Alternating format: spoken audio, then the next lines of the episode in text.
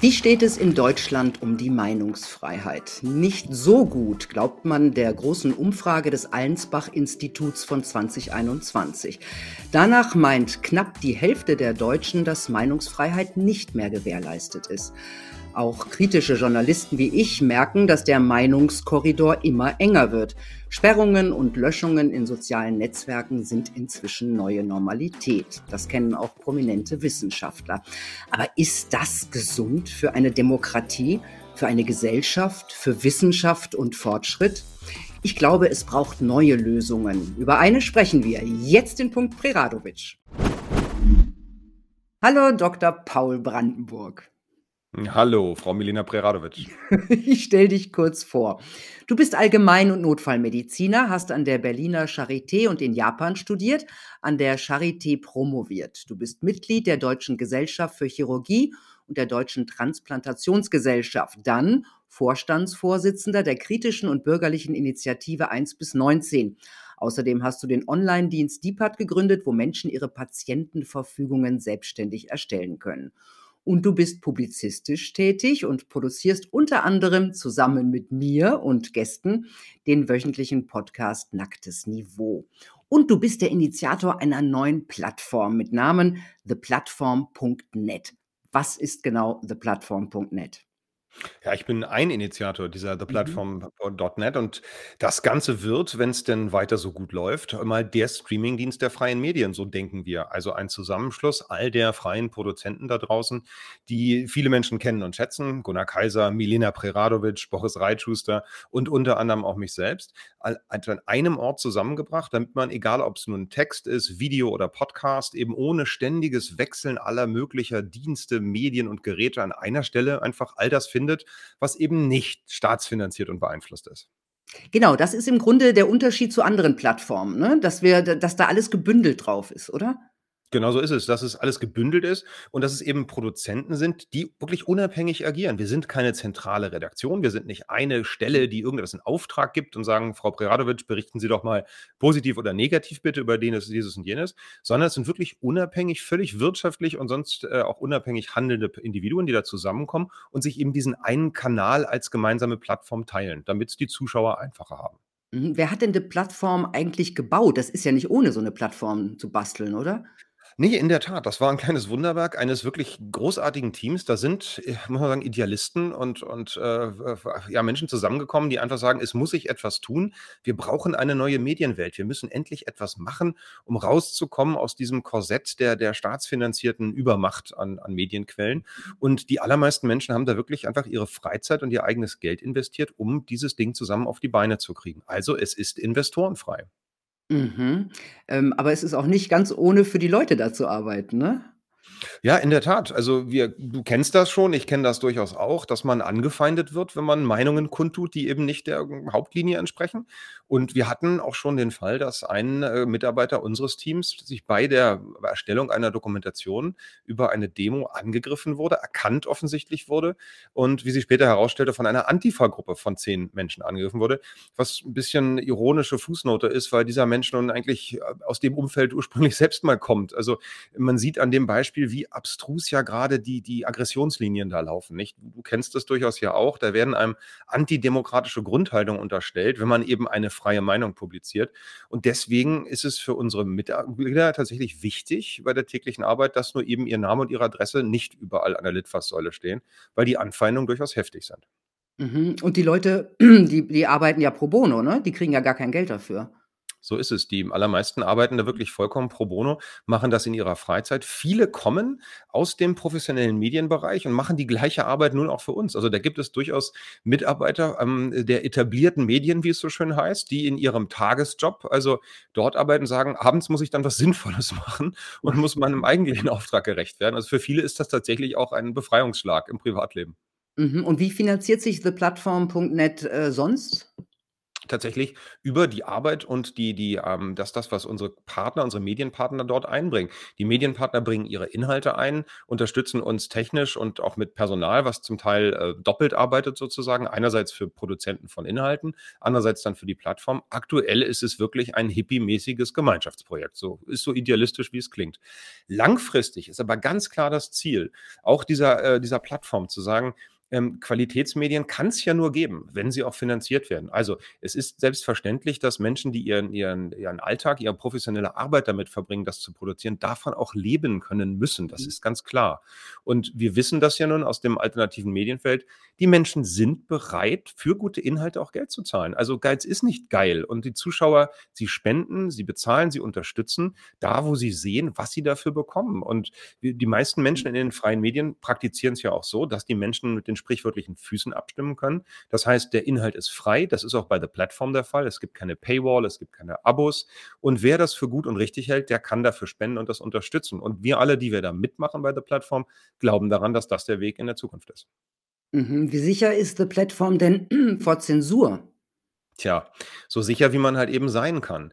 Wir halten uns selbstverständlich an alle geltenden Gesetze, das ist ganz klar, nicht nur an Grundzüge und Grundsätze der Demokratie und der der der äh, der der staatlichen Ordnung, sondern wir stehen für Meinungsfreiheit und auch für die Einhaltung aller Strafgesetze, was eben Überschreitung von Meinungsfreiheit angeht.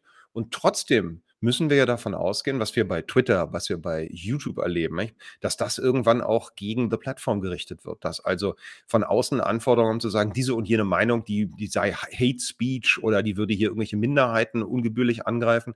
Und dann werden wir uns zu gegebener Zeit damit auseinandersetzen müssen, selbstverständlich im, absolut im Rahmen des Gesetzes. Wir sind technisch erstmal vorbereitet auf die Widrigkeiten. Wir haben entsprechende Provider in entsprechenden Ländern, die dafür sorgen, dass unsere technische Plattform sicher gegen Angriffe ist und gegen Ausfälle, so sicher man denn nun sein kann. Wir sind äh, in Europa ansässig, sind als irisches Unternehmen geführt, ähm, aber wir rechnen mal damit, dass die Anfeindungen kommen werden und jeder, der von sich sagt, er ist völlig sicher gegen technische Angriffe oder gegen solche Zensurmaßnahmen, der übertreibt natürlich, wir sind es auch nicht, aber wir sind guter Dinge, dass wir damit umgehen können. Mhm, ein paar hast du vorhin schon genannt. Wer ist denn alles auf theplattform.net? Also bis jetzt schon mal. Also die aktuelle Liste ist ja immer einsehbar, einfach www.theplatform.net und dann kann man unter Kanäle schauen, wer da gerade so drauf ist. Da sind eben Milena Preradovic, die einzig wahre drauf, Boris Reitschuster, Aya Velasquez, Dr. Lockdown Wieler, Radio München ist auch drauf, ähm, Jens Fischer-Rodejan, Nikolai Binner, grandioser Komiker. Mhm. Ähm, also es sind wirklich durch die Bank ähm, Publizisten, Journalisten, Autoren, Dubio, der große Podcast-Doyen eigentlich, den wir so haben, nicht mit Burkhard Müller-Ulrich, die sind auch mit dabei. Bald kommen Burchard äh, Böttcher mit dazu und ähm, Fairtalk ist auch mit dabei. Also es sind, glaube ich, alle die, die wir kennen und lieben da draußen. Und es werden genau. hoffentlich jeden Tag mehr. Und auch du, Paule, mein Paule, bist auch dabei, ne? Und das ich nackte Niveau, unser nacktes Niveau ist natürlich auch dabei, das ist ganz klar, ja.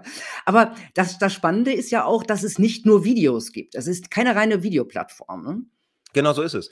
Also, wir sind der Überzeugung, dass eben all die verschiedenen Darreichungsformen zusammenkommen müssen. Und äh, das macht ja Sinn. Also, dass sowohl die Autoren ihre Texte dahin bringen, als auch die Podcasts dort abgespielt werden können. Ziel oder Sinn der Übung ist ja eigentlich gerade diese Zersplitterung über die verschiedenen Medien zusammenzuführen. Es gibt tausend gute Gründe für verschiedene Dienste. Telegram ist sinnvoll für bestimmte Sachen. Selbst Twitter kann ja nett sein, wenn es nicht gerade zensiert wird.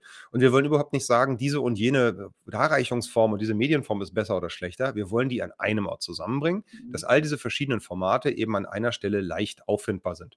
Und wer der nun Milena Preradovic mag, der kann sich von ihr die Podcasts anhören, die Videos sehen oder auch Texte, die sie schreibt, lesen. Es ist eben dort alles zugreifbar, egal in welcher Form es mhm. erschienen ist. Genau, den Eindruck habe ich nämlich auch, dass man, äh, wenn man auf eine Plattform geht, und das ist ja jetzt noch der Anfang, ja, dass man aber so viele unterschiedliche Sachen findet.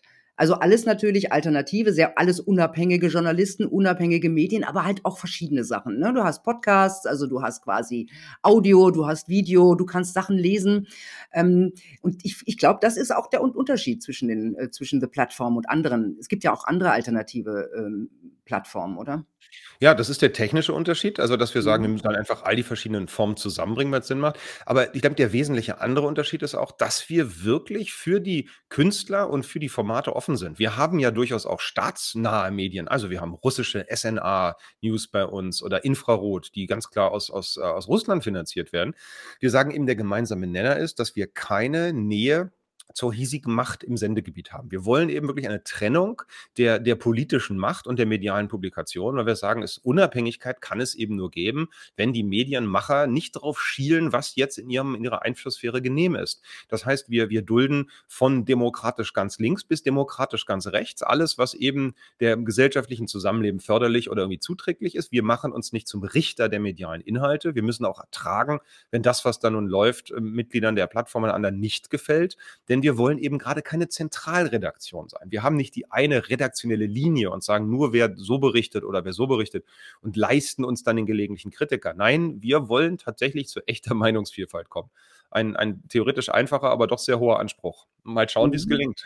Mhm. Also wir tun alles dafür. So, und jetzt wollen wir ein bisschen über die aktuelle Situation und die Zukunft sprechen, aber nicht hier. Aus Gründen.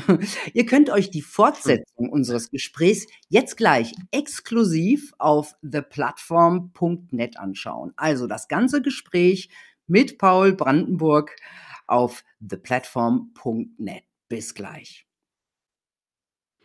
So, schön, dass ihr mit umgezogen seid. Jetzt geht's nämlich weiter. Paul, reden wir mal über die aktuelle Situation. Im Moment werden ja Corona-Lockerungen ganz groß geschrieben. Zum Frühlingsanfang sollen die schlimmsten Maßnahmen wegfallen. Es wird ein Freedom Day von den Medien ausgerufen. Ähm, wie viel Freiheit steckt da drin? Tja, Melina, du, du fragst leicht suggestiv, würde ich jetzt sagen. Nein. nein, nein, nein. Und wer uns kennt, würde meinen, das können wir gar nicht. Aber ähm, ja, du, man, man kann es nur mit Humor nehmen. Das, äh, da bin ich ja völlig deiner Meinung. Ähm, es werden jetzt dann wohl im März die übelsten dieser, dieser G-Terroristenmaßnahmen wohl erstmal eine Weile verschwinden. Also 3G, 2G und was es da alles so gibt. Man kann ja kaum noch mitzählen. Das wird dann wohl eine Weile verschwinden, weil auch der Letzte gemerkt hat, es gibt nicht mal den Hauch eines Grundes dafür. Aber persönlich meine ich, ähm, das hat nichts, aber auch gar nichts damit zu tun, dass nun dieser permanente staatliche Angriff auf unsere bürgerlichen Grundfreiheiten aufhört.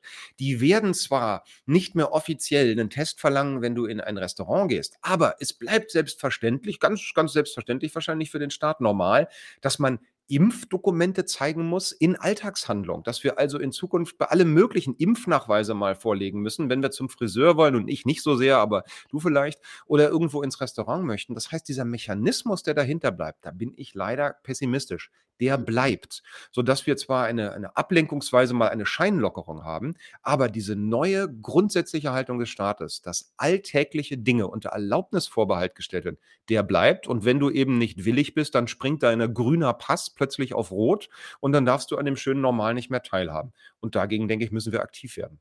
Ja, würde ich auch sagen. Die Masken bleiben ja auch, genau wie der Impfdruck. Also das soll die neue Normalität sein. Hm? Das ist aus deren Sicht die neue Normalität. Das das haben die schon lange abgehakt. Für die ist das die neue Normalität. Das wird durch sogenannte Expertengremien, äh, äh, pausenlos flankiert, die immer wieder uns darauf hinweisen, dass das ja nun mal zeitweise wegkommen kann, aber man müsse immer gewahr bleiben, dass das jederzeit wiederkommt. Ob das nun Bill Gates ist, der uns auf die nächste Pandemie vorbereitet und im Prinzip sagt: „Nach der Pandemie ist vor der Pandemie.“ Also, das das Grundprinzip bleibt so lange erhalten und aktiv, wie wir nicht als Bürger sagen, nein, stopp, wir machen nicht mehr mit. Es ist nicht normal, dass ich mich vor dem Alltagsrisiko eines Schnupfens durch Preisgabe meiner Grundfreiheiten schützen muss. Es ist nicht normal, dass ich meine Kinder einsperre, weil da ein Husten oder eine Heiserkeit durch, eine, durch einen Kindergarten geht. Und es ist nicht normal, dass ich mein persönliches Leben also im Rahmen der gebotenen Rücksicht darauf ausrichte, dass ein Gesundheitssystem, so wie es der Staat vorsieht, nun belastet ist oder entlastet ist. Verdammt nochmal, es haben sich diese staatlichen Daseinsvorsorgen nach dem Dasein der Menschen zu richten. Nicht wir dienen dem Staat, der ja. Staat dient uns. Ja, genau, so nach dem Motto, äh, wir haben 20 Jahre gepennt, wir haben kaum Pflegekräfte, also müsst ihr zu Hause bleiben und euch einsperren, weil wir äh, schlechte Politik gemacht haben. So kann man es ja. ja. auch sehen. Überraschung, ne? Wir haben die auch so schlecht bezahlt. Stell dir vor, wir bezahlen die Pflegekräfte jetzt besser. Dann wäre plötzlich kein Geld mehr da für, für all die schönen ähm, e-, Energiewendeprobleme und sowas, die der Staat noch erfunden hat. Also es ist ein, ähm, ein, wir sehen, wie der Staat und wie die Politiker vor allem, es ist ja nicht der abstrakte Staat, nicht? es sind ja die konkret handelnden Politiker. Es ist kein Problem unseres Grundgesetzes, ein Problem des Karl Lauterbach und des Markus Söder, die unser Grundgesetz mit Füßen treten. Ja, und Markus Söder hat Der hat übrigens jetzt gesagt, also wenn die epidemiologische äh, epidemiologische Notlage ausläuft, Ja. das könne man machen. Aber da muss man schon mal Notfallpakete beschließen, ja, um wieder Maßnahmen einführen zu können. Ich meine, ähm, es wird Herbst werden. Der Herbst 22 steht quasi auch schon vor der Tür. Äh, Meinst du? Mo Moment, Milena, ja, das ist. Schwurbelei. Glaubst du wirklich, dass der Herbst kommt? Hm. Hm, es ist eine neue Grippesaison, wie immer mit Corona äh, wie jedes Jahr, ja. Äh, was ist deine Prognose? Same procedure? Werden wir uns werden wir uns im Herbst genauso wieder wie Herbst 21 und Herbst 20 benehmen müssen? Entschuldige, dass ich lache, aber es ist es ist ja süß. Also, ja, was ist meine Prognose als als Feldwald und Wiesenarzt, was Infektionskrankheiten angeht? Hm, Nein, nein, es geht um die Maßnahmen, die Prognose, nicht um die wir wissen nicht, was was für 'ne Variante von irgendwas, von Nö. Influenza, Corona oder sonst was kommt. Also, Aber was wir nat wa was wir ganz klar wissen, es werden wieder die Infektionskrankheiten zunehmen. Das nennt sich Saisonalität. Das ist wirklich das Älteste der Welt, nicht? Früher nannte man's Grippesaison, Erkältungssaison. Die kommt also wieder. Und nun kann man äh, nun muss man wirklich kein Medium sein, um zu erahnen, dass wohl mit den dann steigenden Zahlen von von Bagatellerkrankungen auch ein Karl Lauterbach oder wie auch immer seine Nachfolger dann heißen werden, weil es auch gar nicht dieser Mann ist, der dann einem schuld ist. Er ist ja ein Symptom, nicht? Er ist ein williger Vollstrecker dieses, äh, politisch-terroristischen Planes, äh, zur zur Preisgabe unserer Grundrechte. Dann werden die wieder ihren Grund haben und sagen: „Na, schaut, schaut, schaut, da nehmen Durchfallerkrankungen zu, da nehmen Infektionserkrankungen zu. Nun müssen wir wieder Maßnahmen ergreifen, weil ansonsten könnte ja das Gesundheitssystem überlastet werden.“ Ja, das das ist es es ist eine Generalklausel geschaffen worden, ein General 'ne Generalentschuldigung für die jederzeitige beliebige Einschränkung und Abschaffung unserer Grundrechte. Und wir müssen sagen: „Nein, diese Generalklausel akzeptieren wir nicht. Dagegen wehren wir uns.“ Ja, also ich glaube, die Zeiten, wo man als Bürger der Demokratie zugeschaut hat, sind vorbei, ne? Also, jetzt muss was passieren, oder? Ja, wenn wir noch lange so weitermachen, dann ist wenig Demokratie noch übrig, damit dann noch was passieren kann, glaube ich. Also, die Beispiele sind Legion, nicht? Diese europäische Pandemiebehörde, die im Entstehen begriffen ist, die dann europaweit sozusagen direkt Zugriff auf die Länder haben soll. Diese europaweite Zusammenlegung von von Covid-Pässen oder wie auch immer sie dann heißen, nicht? Also, noch heißt das Ding Covid-Pass, das heißt in Zukunft dann nur noch Green Pass und irgendwann ist es das, was wir mit ID 2020 mal erwartet haben. Also, eine eine grundsätzliche Europa von mir aus weltweite elektronische, äh, Erlaubnisregelung, die auf einem Handy oder sonst wo ist und dir nun grad sagt, ob du vor die Tür gehen darfst oder nicht, in Abhängigkeit von deinem Wohlverhalten. In China nennen sie das Social Scoring System. Mhm. Ähm, ein ein Projekt der EU ist ja auch die Impfpflicht in der ganzen EU also einzuführen. Momentan sieht's grad so aus, als ob die generelle Impfpflicht vielleicht jetzt nicht kommt, aber glaubst du, dass das Thema ganz vom Tisch ist? Nein, das Thema wird nicht vom Tisch sein, Mhm. solange wir diese Täter in ihren Ämter lassen. Also, ich bin da immer pingelig, es tut mir leid, du weißt es, don't call it Impfung, nicht? Es ist im Falle von Covid-19 eben Aber du keine sagst Impfung. ja jetzt Impfpflicht anders. Schon klar. Ähm, ich beziehe es auch gleich auf mich. Ich nenne das Ding ja auch immer wieder Impfung bei Covid, weil man sich so an das gewöhnt hat. Aber nein, diese Pflicht zur ständigen, äh, Einnahme, zum ständigen Konsum dieser Arzneimittel, dieser experimentellen, die wird natürlich in allgemeiner Form dann ausgeweitet werden können auf was auch immer du möchtest. In Zukunft gibt's dann eben eine grundsätzliche Grippeimpfpflicht jedes Jahr. Ich wette, das gefällt Annalena Baerbock auch ganz hervorragend. Die Frau, die in allem ja so furchtbar kompetent ist, hat sich jetzt für die allgemeine Covid-Impfpflicht ausgesprochen. Lass den Herbst kommen, eine neue Erkältungskrankheit oder eine Grippe Megatron. Bums, Megatron und wie auch immer der Tron dann heißt und dann hast du bums die Impfpflicht dafür, weil die Infrastruktur ist ja dann schon da. Dieses Angebot eines elektronischen Überwachungspasses wird die Nachfrage erzeugen. Es haben sich ganze Industrien darum gebildet. Testzentren, Ketten, die es schon gibt, nicht? Impfsprechstunden und Impfzentren, die ganzen Überwachungsapparate. Du kannst dir in Apotheken mittlerweile diese kleinen Plastikkarten kaufen, nicht? Kauf hier deinen europäischen Plastikimpfausweis. Also, das das ist ein selbsterhaltendes System und wir müssen das wirklich mit Macht einschränken und beenden. Ja, das Problem ist, dass viele Menschen das inzwischen halt schon als normal ansehen und wahnsinnig hysterisch immer noch sind und so so 'ne so 'ne tiefe grundlegende Angst habe äh, haben. Und ich habe 'n bisschen die Sorge, dass man ganz viele da gar nicht mehr rausholen kann aus dieser Angst. Wie siehst du das? Die Sorge habe ich auch und, ähm, ich glaube ganz ehrlich und das ist natürlich jetzt nicht der äh, der der verzweifelte Versuch, noch Werbung reinzubringen, aber tatsächlich ist auch The Platform sind ja so freie Medienprojekte, wie wir sie machen, darauf gerichtet, den Menschen zu sagen: „Es dreht sich letztlich nicht um Corona. Es geht nicht um Covid-19 und es geht nicht um diese diese Maske bei Corona. Es geht um die Grundhaltung, wie man mit mit Lebensrisiken, mit nicht zu verändernden Lebensrisiken klarkommt. Das ist aus meiner Sicht auch eine Form von Wohlstandsverwahrlosung, die wir in unseren Breiten haben, in diesen sogenannten hochentwickelten Ländern. Da wird das die die die Angstschwelle so weit abgesenkt, dass Menschen vor den kleinsten Kleinigkeiten eben große Sorge haben, weil wirklich existenzielle Sorgen kaum noch da sind. Und wir müssen den Menschen zeigen, dass es mit dieser Angst, also mit dieser Angst, äh, dieser Restsorge vor solchen Erkrankungen, vor solchen Erkrankungen, vor solchen Entwicklungen gut und glücklich leben kann. Es ist wichtig, darüber zu lachen, in welcher Situation wir gerade stecken. Das bemühen wir uns ja nun auch bei jeder Gelegenheit. Es ist wichtig zu zeigen, dass es dass, ähm, eine, eine Freiheit äh, davon zu haben, mehr ist, als nur Covid-Maßnahmen zu kritisieren. Wir brauchen einen, einen wirklich grundlegenden Neuaufbau unserer gesellschaftlichen, unserer gesellschaftlichen Grundannahmen. Und das ist ein, ein recht weitreichendes Projekt. Ja. Und die Medien, neuen Medien sind ein Teil davon. Ja, und was aber aber das Problem ist, dass die Kinder und Jugendlichen ja jetzt so aufwachsen mit diesen Einschränkungen, ähm, mit diesen Maßnahmen, mit dieser Angst. Und die halten das natürlich für normal, weil es ja ihre Normalität ist. Die haben ja nicht noch, so wie wir, paar 10 Jahre ähm, auf, um, auf dem Buckel. Die wissen nicht, dass es halt auch anders geht. Und das heißt, wenn wir weg sind, dann ist es doch viel, dann ist es doch einfach, so ein System zu installieren. Ja, es gibt, es gibt da so ein gruseliges Zitat aus, aus dem äh, berühmten Film Das Schweigen der Lämmer nicht. Da sagt dieser psychopathische Psychiater, der da im Gefängnis sitzt, zu seiner FBI-Agentin, was begehrt der Mensch, Clarice? Was er täglich sieht. Und das ist genau das Problem. Der Mensch gewöhnt sich an das, was er täglich sieht. Das empfindet er als normal. Nicht so, wenn Menschen in grausamen, gewalttätigen Umständen aufwachen, aufwachsen, dann ist das für sie ein, ein ganz großes Problem, in einer friedlichen Gesellschaft klarzukommen. Aber selbst wenn sie das schlimm fanden, haben sie sich an diesen dauernden Anblick von Brutalität und Gewalt gewöhnt. Die kleinen Kinder jetzt, die groß werden, die vielleicht zwei, vier, sechs Jahre alt sind und immer nur Menschen mit Masken bei Alltagsgelegenheiten gesehen haben, na, die schlussfolgern doch, dass das der Normalzustand ist und die finden es dann anormal, einen Menschen ohne Maske im Supermarkt zu sehen. Und dann werden die erst mit Angst reagieren. Wir müssen den Menschen eben ein, eine Gegenrealität zeigen. Das ist auch die Aufgabe von Medien, eben dafür zu sorgen, dass dieses Zerrbild, diese Kunstnormalität, die politische Terroristen uns vorgaukeln, mit Hilfe eines abhängigen Mediensystems des Staates. Da müssen wir Bilder dagegen setzen und sagen, nein, normal ist ohne Maske. Normal ist den Menschen, der, den ich nicht kenne, der auf mich zukommt, nicht als aggressiven, aggressive Keimschleuder und Terroristen einzustufen, sondern ihm erstmal mit der gebührenden allgemeinen Vorsicht doch offenen Auges und offenen Herzens zu empfangen. Das ist auch die tiefer liegende Aufgabe, denke ich, einer, einer alternativen Medienwelt. Im Moment passiert ja im Grunde eine ganze Menge so aus der Opposition heraus, also Spaziergänge, die ihre Unschuld verloren haben, wie der alte Das und neue klingt immer so anzüglich, ja. Ich weiß auch nicht, wie der Steinmeier so dara darauf gekommen ist. Ähm, bist du optimistisch, dass das äh, Mhm. dass dass die Bürger gerade quasi dieses Narrativ kippen können, der schlimmsten Pandemie aller Zeiten? Mhm.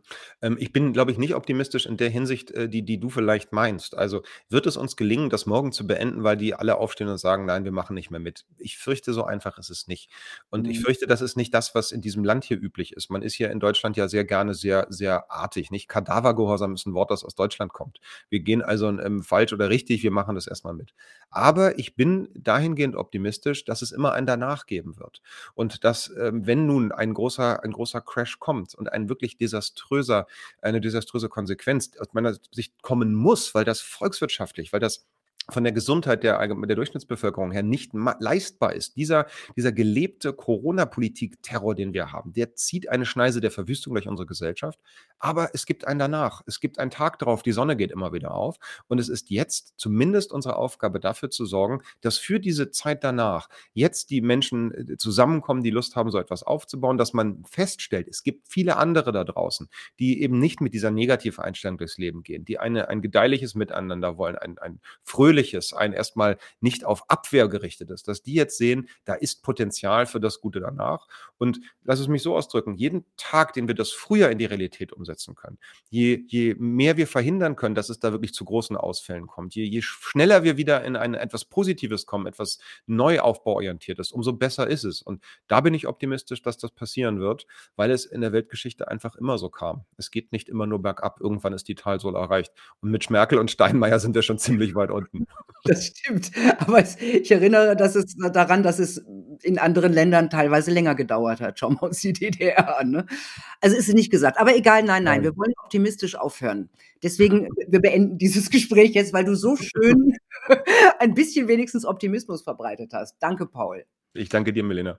Ja, auch weil du The Platform vorangetrieben hast. Super Idee. Ja, Tja, Leute. danke, dass du mitmachst. Unbedingt. Tja, Leute, schaut euch mal gut um auf unserer neuen Plattform. Mir gefällt sie. Sie hat etwas angenehm Harmonisches, finde ich. Und natürlich richtig gute Protagonisten und es kommen jede Woche immer neue dazu. Und sollte es noch mal ein paar Anfängerfehler geben, Leute, das ist völlig normal. So eine Plattform entwickelt sich laufend. Und je mehr Leute auf theplatform.net gehen, desto besser ist das für die Meinungsfreiheit. Ich wünsche euch eine gute Zeit. Bis bald.